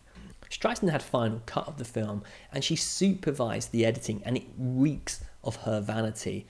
And as, as a showcase for her, then yes, of course, it works. She does look beautiful. She's gorgeously shot by Surtees and is wonderfully directed by Pierson. The footage of the rock concert is ridiculously impressive, and at times the film has a Western aesthetic to it as John and Esther retreat to the country for a life of living in a kind of designer teepee, which I'm sure looked very cool at the time, but is incredibly dated now. If you pause the film, then Streisand and Kristofferson do indeed look gorgeous at times, but on screen they just don't get they don't connect. And like all versions of A Star is Born, this one suffers with a slightly saggy middle act that's largely devoid of any real weight. He acts like a jerk, she off screen becomes a star, and it's obvious that John is not going to change his ways. He fast becomes a nobody, but the film struggles to understand what to do with him.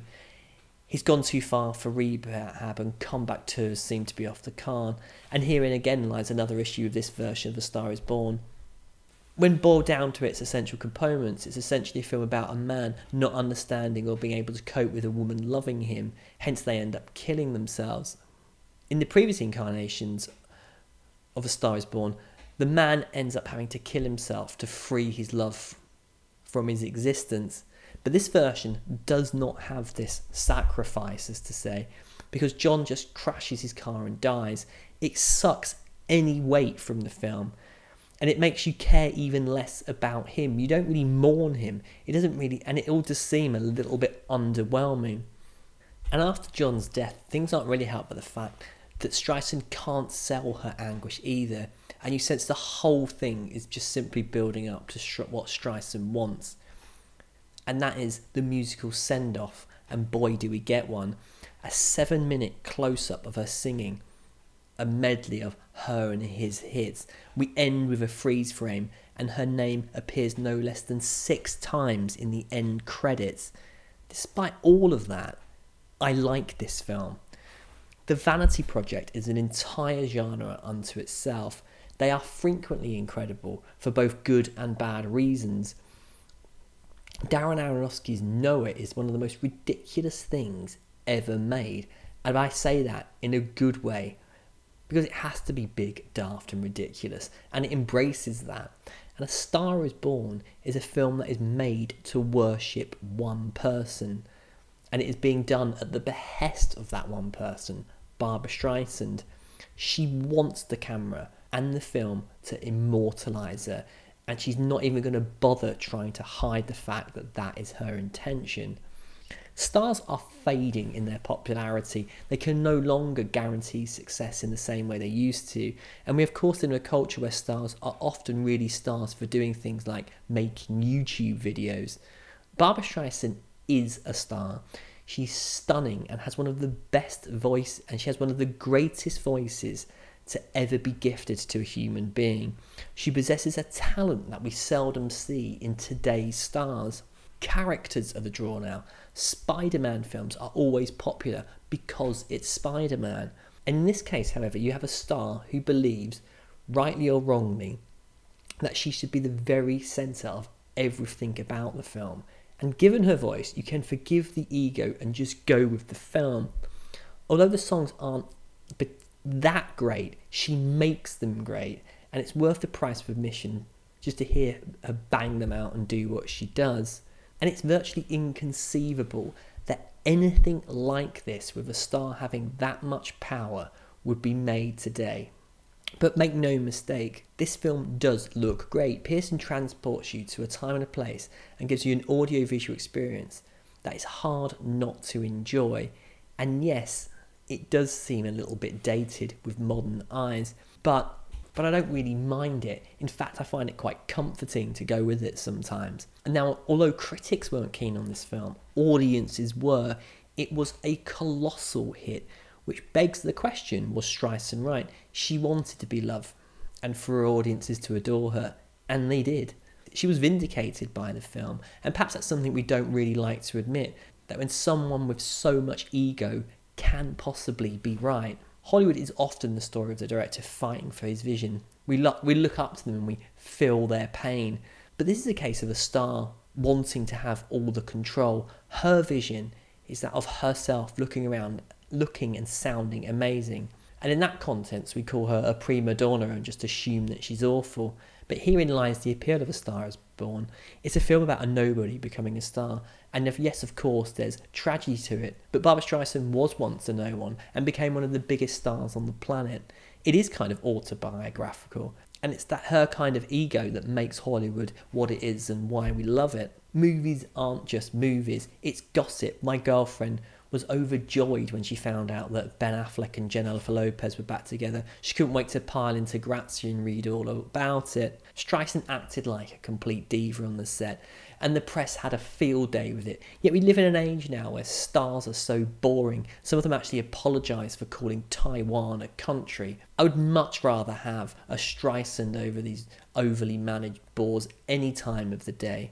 And Star Born is a film it's easy to dislike, but it's a testament to a vision, one woman's vision, and it's why, in a way, I just can't help but admire even more than I already do.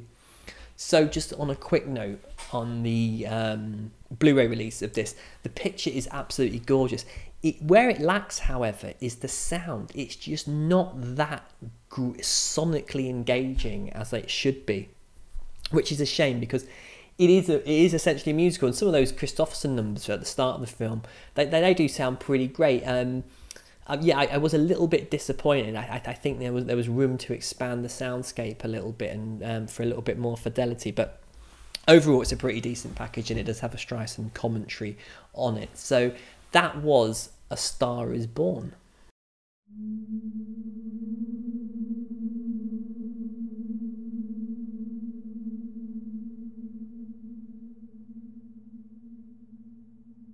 if today you were to ask me what the future would look like, I would most likely, without really thinking about it, give you a tale of some kind of apocalyptic hell. A overpolluted wasteland where evil corporations lord it over the masses whilst we shuffle from our god awful homes into our miserable jobs. All of this compounded by robots firing at us for dropping litter and whatnot. However, I would contest the reality would be a little bit different. Sure, there might be a infinite amount of new genders to recognise, but the matter of fact is this year on year, the world really does get better. Better treatment for illness, better efforts to reduce carbon emissions, better international cooperation, bases on the moon, amazing scientific discoveries. The simple matter of fact is, contrary to what our gut reaction may be, life really is not that bad and it is getting better. Yet let's be honest, this version of the future hardly makes for interesting films and television series at the best of times. Whenever we seem to write about the future in science fiction, it is inevitably a rather bleak and miserable place. And that's why I think, to a degree, we love science fiction. Peter Hyams' Outland is one such film, and I first bought this at the age of 16 on the Cinema Club budget VHS label, and it was an early DVD purchase, then Blu ray. And it was with a great deal of delight that I learned that this film had a 70mm blow up and therefore qualified for this year's film festival. Now, after the success of Capricorn 1, Peter Hyams wanted to make a Western. There was, however, one small problem. The Western was effectively dead as a genre, and of course, Heaven's Gate was just about to be the biggest flop of all time. Executives were twitchy, understandably, so what was Hyams to do? Well, you know what all good writers do do? He got creative. And science fiction was all the rage at the time, so why not just make a Western in space? Borrowing heavily from Fred Zinnemann's High Noon, the film was actually labelled in some quarters as High Noon in Space, but a cheap knockoff this film is not. It's actually good. In fact, it's really good. And some nerdy fanboy talking up Outland. There's a whole heap more to this film than just Sean Connery picking up a paycheck and some cheap science fiction zeitgeist cash in. Peter Hyams is, in my opinion, a massively underrated filmmaker. Indeed, along with Outland, two of his other films have been pretty much with me my whole film loving life. Capricorn 1, of course, his NASA conspiracy thriller, and The Sublime 2010, the year we make contact, formed a trilogy along with Outland that I would watch over and over again.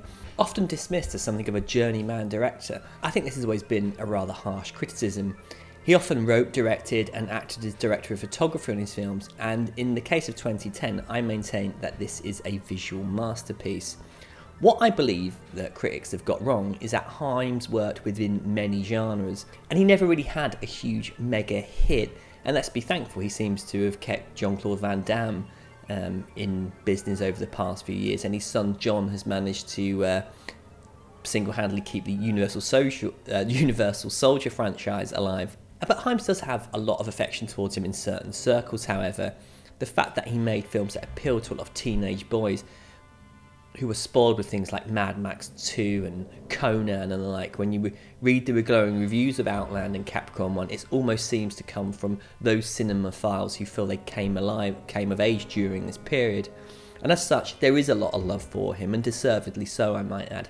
And going back to Outland was a bit of a treat. It's been a while since I've actually seen the film, and the 15 year old me loved it because I saw it as a kind of companion piece to Alien and Blade Runner, and the older me saw elements of that, but saw a very different film to the one I had experienced so many years ago.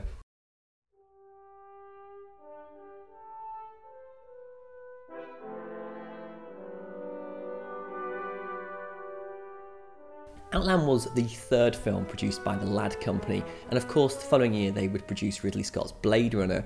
Filmed at Pinewood Studios on a budget of 12 million, Hyams wrote and directed the film with director of photography Stephen Goldblatt. There is some controversy around this. Apparently, um, Hyams did a lot of the shooting himself, with Goldpat just setting up more of the uh, more complex shots, and that that's anecdotal, so I don't know for a fact if it's true, but Joe Goldsmith was on score duties, as well as the key signing of Philip Harrison on production design, who had previously worked on Scott's Alien.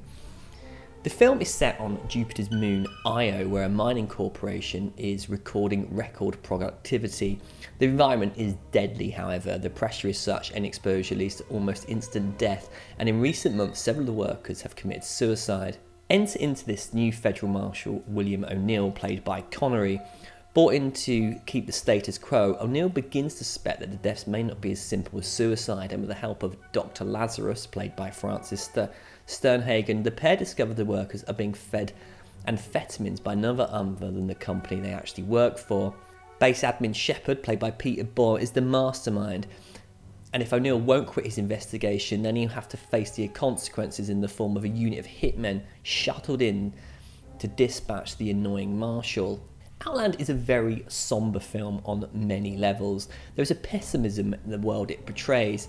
Outland is set on the mining outpost Con-Am 27, owned by a faceless mega corporation, and the power exerted by this organisation is that it's virtually the de facto ruler of law and order.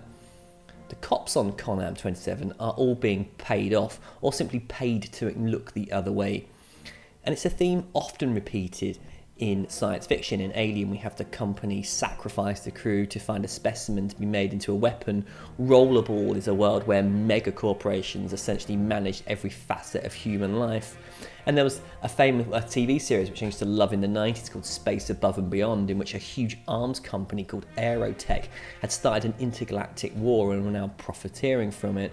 And of course, there is Blade Runner with the Tyrell Corporation, or Colossus the Forbin Project with its evil giant computer. Westworld, where killing has been made into a hobby. But there is a rich history of corporate suspicion and exploitation in science fiction. The answer, I believe, exists in the way in which we perceive our lives into the relations in relation to how corporations behave and act. For example, if you don't pay your taxes, you will be in trouble. A fine that could be financially crippling or even worse result in a prison sentence. Yet corporations like Apple, Amazon, and the like will gladly post reports of their profits as well as the amount of money they have in reserves, yet pay in comparison minuscule amounts of tax compared to their turnover, usually by various legal means which themselves have been set up to actually help them avoid paying the money, which you or I would be forced to do. Car companies fake emission tests, poisoning the atmosphere, yet no one ever goes to jail and they are given fines which they can easily pay on the profits they made from selling the cars in the first place. Bankers who caused a huge worldwide economic depression, resulting in my hometown of Manchester in us in when I was working for the local authority, actually having to close facilities for vulnerable people and play centres for children, and yet the people who caused this problem and so much suffering and misery never went to prison. And then there's the companies and corporations that have direct access to the most important people in the world. For example, Tony Blair was at one stage when he was Prime Minister a de facto salesperson for BAE. What's all the more galling is this is, goes on in broad light, daylight, and what do we do? Well, we shop on Amazon, we buy iPhones, and constantly elect people who have no interest in changing anything.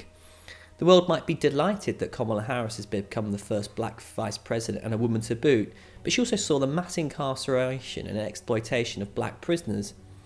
Were she a Republican, she would have been slaughtered, yet simply because she has the right politics, as some people see it, it is simply ignored, yet she is part of the very problem we uh, pretend that we hate so much. Because in reality, nothing really ever changes. And we do, to a large degree, simply go along with it because we like the cheap commodities and the convenience that these bring. And what you find in the modern world is people who consider themselves to be radical or revolutionary thinkers are more or less simply glued to Twitter, calling for Jeff Bezos to burn in hell in space when he goes up in one of his in one of his rockets. Yet the simple fact of the matter that these keyboard warriors really do do nothing other than make a lot of noise and throw insults around. And this is the status quo. But we have to be honest with ourselves. Our lives are better. We have cheap travel, better health, a never ending list of commodities we can purchase to make our lives better. But really, we know full well that nothing is going to change. And science fiction has a tendency to jolt us out of our comfort zone.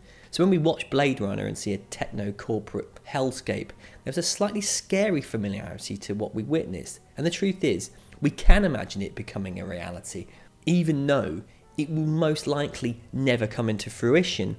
In Outland, space is simply another place for a huge company to make more money. There's no wonder in Outland. The film never looks into the blackness of space and ponders what is out there and our place in it. Indeed, we see an industrial town that could be a mining town in Pennsylvania or a coal mine in Wales. Man, having gone into space, has just decided to do exactly what it would do on Earth.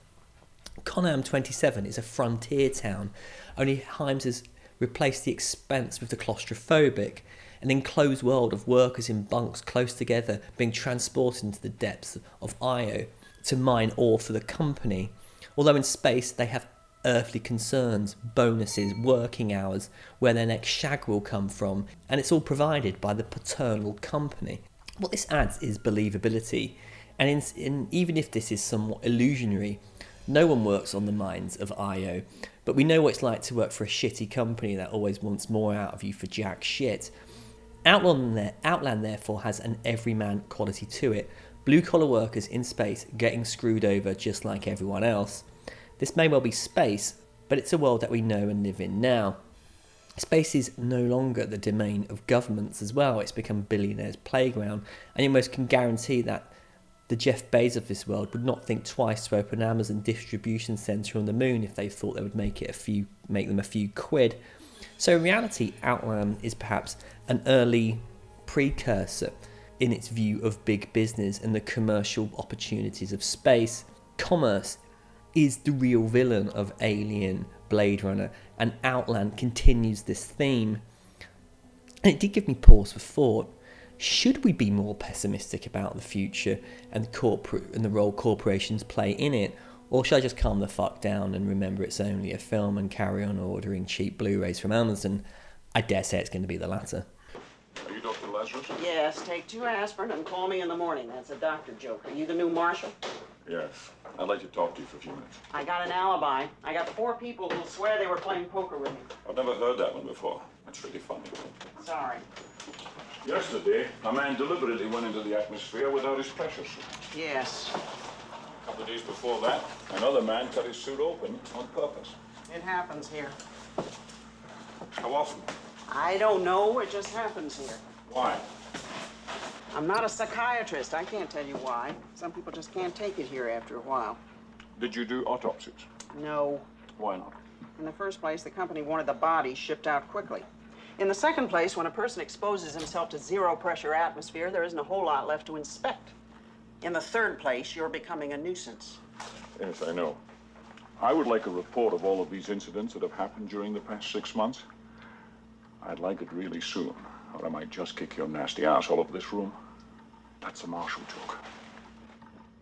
Sean Connery's post Bond career makes for a fascinating filmography. There's The Offence, a brutally depressing cop drama in which Connery boasts beats a suspected paedophile who may or may not actually be one in the first place. This was followed by Zardoz, a fucking frankly balmy science fiction oddity that one day I'm going to do a Guilty Pleasures episode on.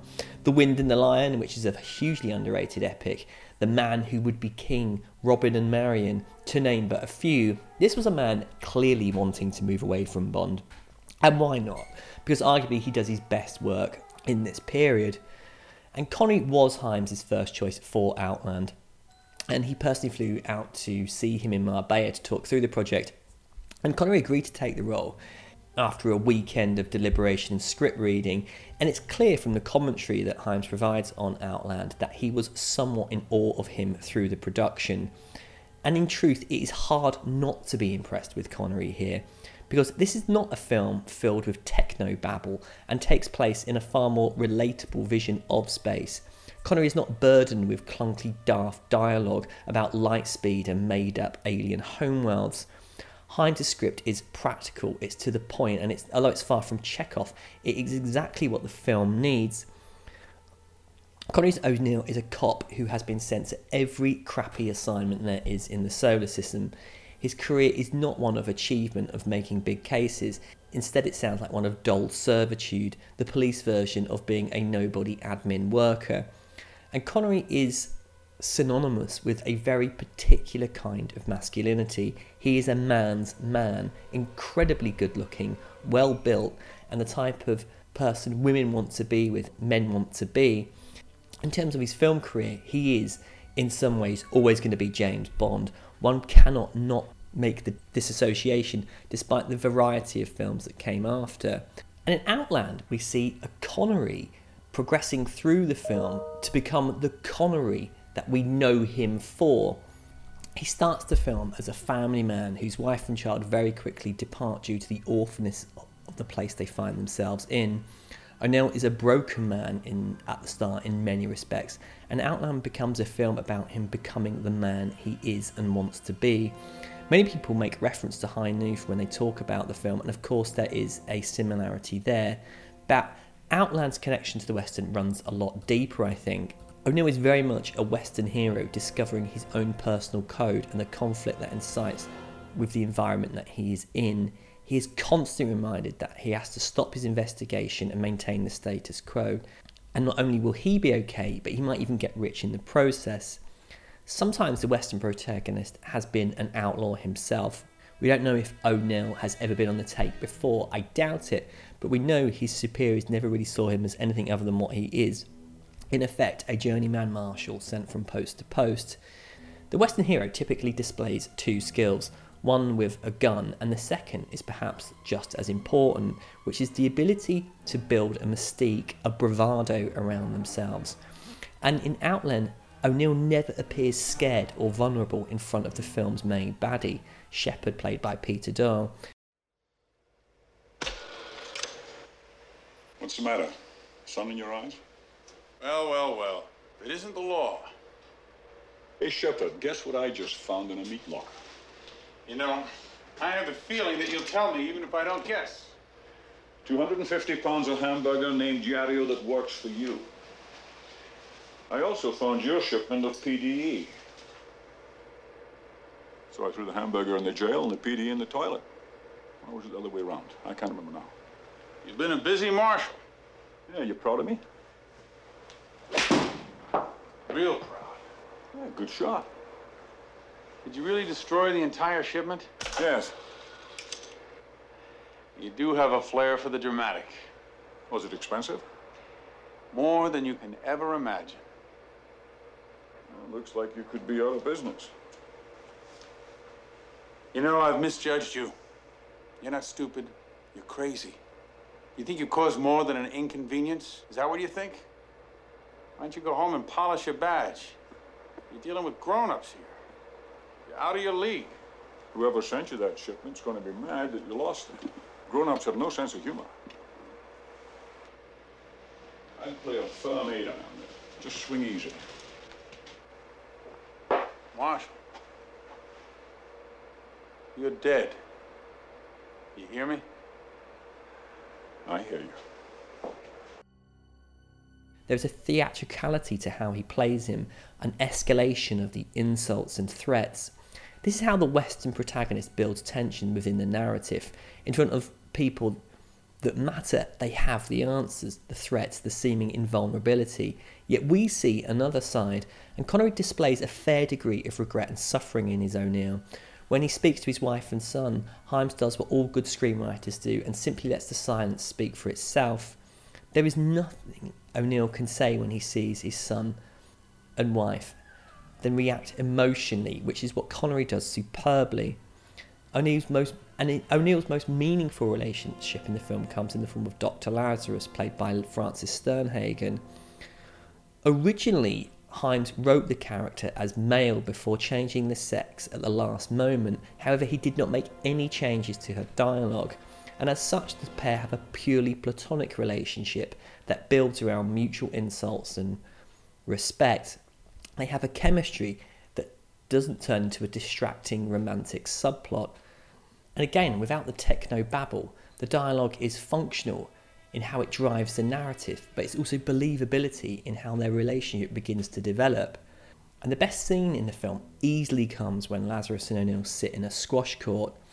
It's a telling moment. Here is a man putting himself in a situation to prove, in a very base and primeval way, that not only can he become the man he wants to be, as opposed to the one he feels he has been his entire life and the Western demands its male protagonist confront their inner demons to rise up to be something better than the sum of their parts. And the film is not sentimental enough to suppose that all this, all that much is going to change after he leaves, and in, one can easily imagine that it actually won't. But that is not the point. O'Neill will have to confront himself and win that battle. That's pretty good. Playing by yourself and losing. I'd join you in this dumb game if I could play sitting down. Yes, I'm well, thank you. Pretty busy. Seems there's some kind of flu going around. You'd be surprised the number of workers who are going to be sick this Sunday. It's your actual epidemic. Are you going to be sick this Sunday?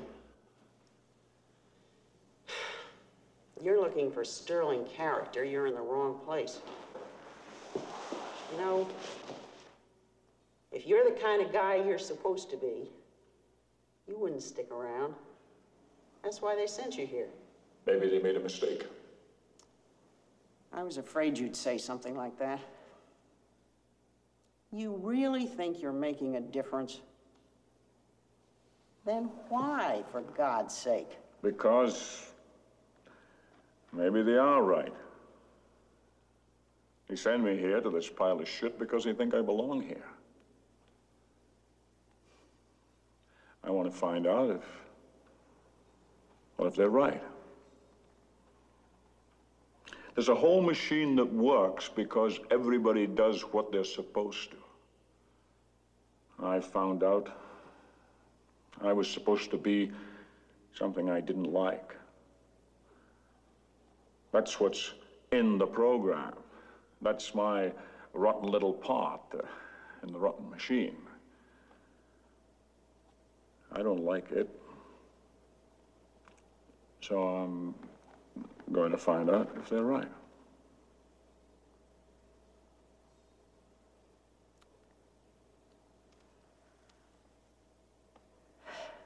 Your wife is one stupid lady.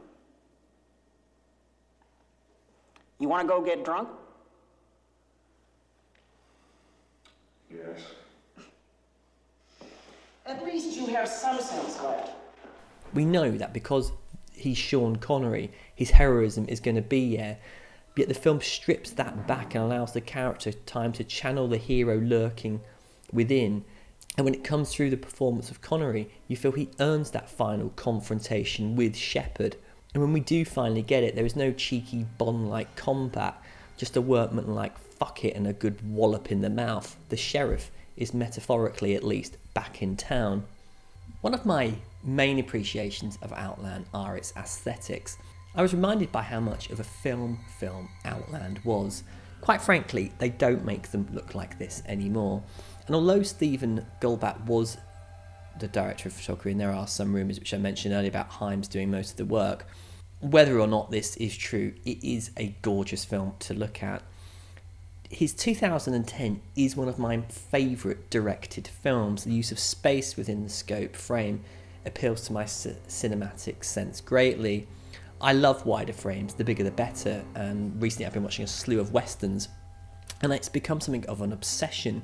And to give context, I watched the rather good Doctor Sleep recently. I really liked it actually. Um, but look wise, and despite being filmed on one of the very best Arri Alexa cameras, it did look digital, crisp and clean. Appealing, yes, but Outland is the complete opposite of this. There is a slight sloth, softness and texture that digital simply does not provide. And Hyam does do something really interesting, which is he wanted this to be a claustrophobic world, yet the camera composition is such that he uses the whole frame. And with the attention to detail in the set, you feel like you are inhabiting a very real space. And he uses light, or lack of it, to great effect. During a scene where O'Neill speaks to his son, you can see a tiny light in his eye, and that was being provided by Hyam himself, who simply held up a light bulb. And it's that kind of aesthetic creativity that I love so much. And some might say that the film has a naturalistic light to it. It doesn't. Instead, the light sources in the film often provide the only source of light in the scene, such as a torch or a reflection from a monitor. And it is a gorgeous film to look at. And I'll get to its production side, its production design soon, but Hyams is a great shooter. His style complements the material perfectly. Editor Stuart Baird is not one of those who dwells on shots for too long, but between him and Hyam, there is just enough going on and a lot shots held long enough to give you all the information before moving the film along. And I think Hyams comes into the film with a very clear vision. Yes, there are cutaways to shots of the base in Jupiter in the background, but he keeps the film human focused and he dares to allow the camera to show Connery displaying some real emotions in it. And without wishing to sound like an old man, so many directors today simply don't bring a whole heap to the films they make. Anyone really could have made A Quiet Place too. Yeah, I don't think many directors could make a film that looks and feels like this other than someone like Peter Hyam. And I think it says a lot too when the standout set piece in the film is a chase on through through the living quarters and into a kitchen. There's jumping between levels and doors being smashed in, but you are never, not for one moment, lost in the action. And this being a science fiction film, it's good to see you don't need to get lost in the scale. Instead, you're happy just to go along with two men having a damn good punch up. And there's also a distinct tonal shift from the film about the last 40 minutes. Hyams begins to let it breathe a lot more. There isn't as much music than in the first half, and it's when we see most of those touches that we recognise from High Noon, such as a ticking clock. In this case, we have the assassins about to arrive on a spaceship, and we are constantly reminded of the ship's distance to the base on Io. We hear it, see it, and as O'Neill tries to rally those around him to his cause, it's perhaps here I had a small issue with the film. I don't really understand why no one is actually helping him. Surely now he's exposed that they're being exploited, yet the workers just don't seem to be all that bothered. I, I was expecting there to be some kind of insurrection, and of course, this wouldn't have made for the ending that we actually get. And it did leave me wondering, and perhaps this is a recurring theme of Outland and part of the film's socio political commentary, but where is the collective? Perhaps the film is implying that in this overly corporized universe, such a thing simply does not exist. I dare say I, it's not exactly socialism I'm looking for, but where is the sense of communal justice? And one of the askers, one of the workers actually asked, why has he not protected them? Well, he has, has he not? He's actually gone and found these drugs and exposed what's going on. But such an observation is not to detract because as the clock ticks down, Hyam allows the film to dust itself down and get ready for the final set piece. And again, not wishing to sound like an old man, But for me, far too often, films do this at a ridiculously frenetic pace. And I think Outland has been made by a director who understands cinema. And by stopping and taking a breather, you can allow the audience to reset. And when you get going again, the film jolts you back into life. The bangs are loud and in and in your face, and the soundtrack comes to life and brings you into the immediacy of the film. And tone and pace are so key to films like this. Alien does it so well. That first half is a crawl followed by peaks and troughs of violence and horror. It plays with you, it teases you, so come the payoff, you feel you've lived through an experience. And the ending of Outland might be somewhat predictable, but there is kind of a twist. But ultimately, this is about O'Neill proving to himself that he is not that man that the shitty company think he is. And although it may seem a little dated, numerous, I suppose, those some of those special effects shots don't quite hold up all that well, but I still think it's a massively impressive film. To me, I was never ever taken out of it and thinking of it as being somewhat artificial. It's also a triumph of set and sound design. There is a weight to the huge airlocks, the small touches such as green LED strips for when a door is open and red for when they're shut. It feels like a living, breathing world of metallic bunk beds. There's a quick side note, Hyams had about 100 extras who he would allow to get really bored and simply hang around before he started filming to give the film a more organic sense of everyday working environment. And there's small details that I really appreciate, like colour coded costumes, which is something that Hyams saw when he was on an aircraft carrier. The, the scuff marks on the squash court, the drug dealer with no eyebrows, and the slight haziness and atmosphere to the image. And it's the kind of things you can't really do with CGI. For example, if you watch those Star Wars prequels, it's so obviously that the world around them is completely artificial. And I do find myself when I go back to those types of films being taken out of them. Outland, this never happened. I was completely immersed in it with its sensibility and aesthetics. I feel like I was watching a very real, lived in film, and quite frankly, I loved every minute of it.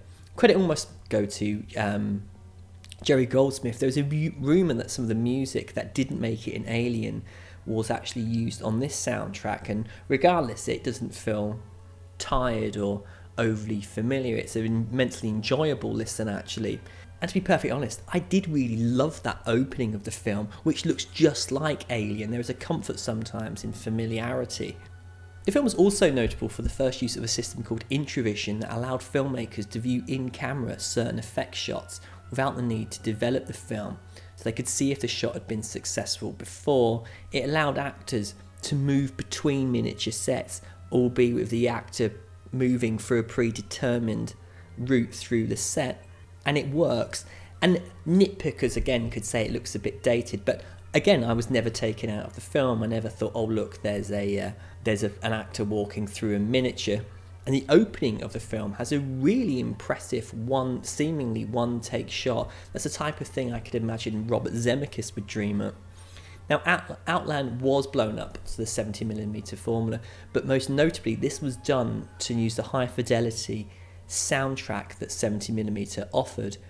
If, the, if you saw the film, you would have, on 70mm, you, you may have caught it in a mega sound presentation of the film. And essentially, what this meant was that there was a deeper low end presentation designed to extract the most amount of the bass channels.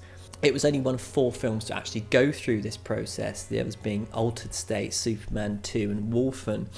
On Blu ray 2, it looks a treat, and I wonder what a, perhaps an Atmos soundtrack um, could do, and perhaps even see this film upgraded to UHD. One day, hopefully, we might find out. But overall, as you may have guessed, I love Outland. It's legitimately a good film. Connery, Connery simply isn't there for the paycheck. He's good and very good, in fact, and has the balls to go somewhere different. And for all its sci fi trapping, this is more than just a high noon in space. It's a singular vision of an underrated director who injects a vision and creativity and raises what could have been a rather average genre piece into something altogether more compelling and interesting. So many thanks for listening. Uh, there will be a short intermission now before part two, which will be with you very soon. Thanks for listening.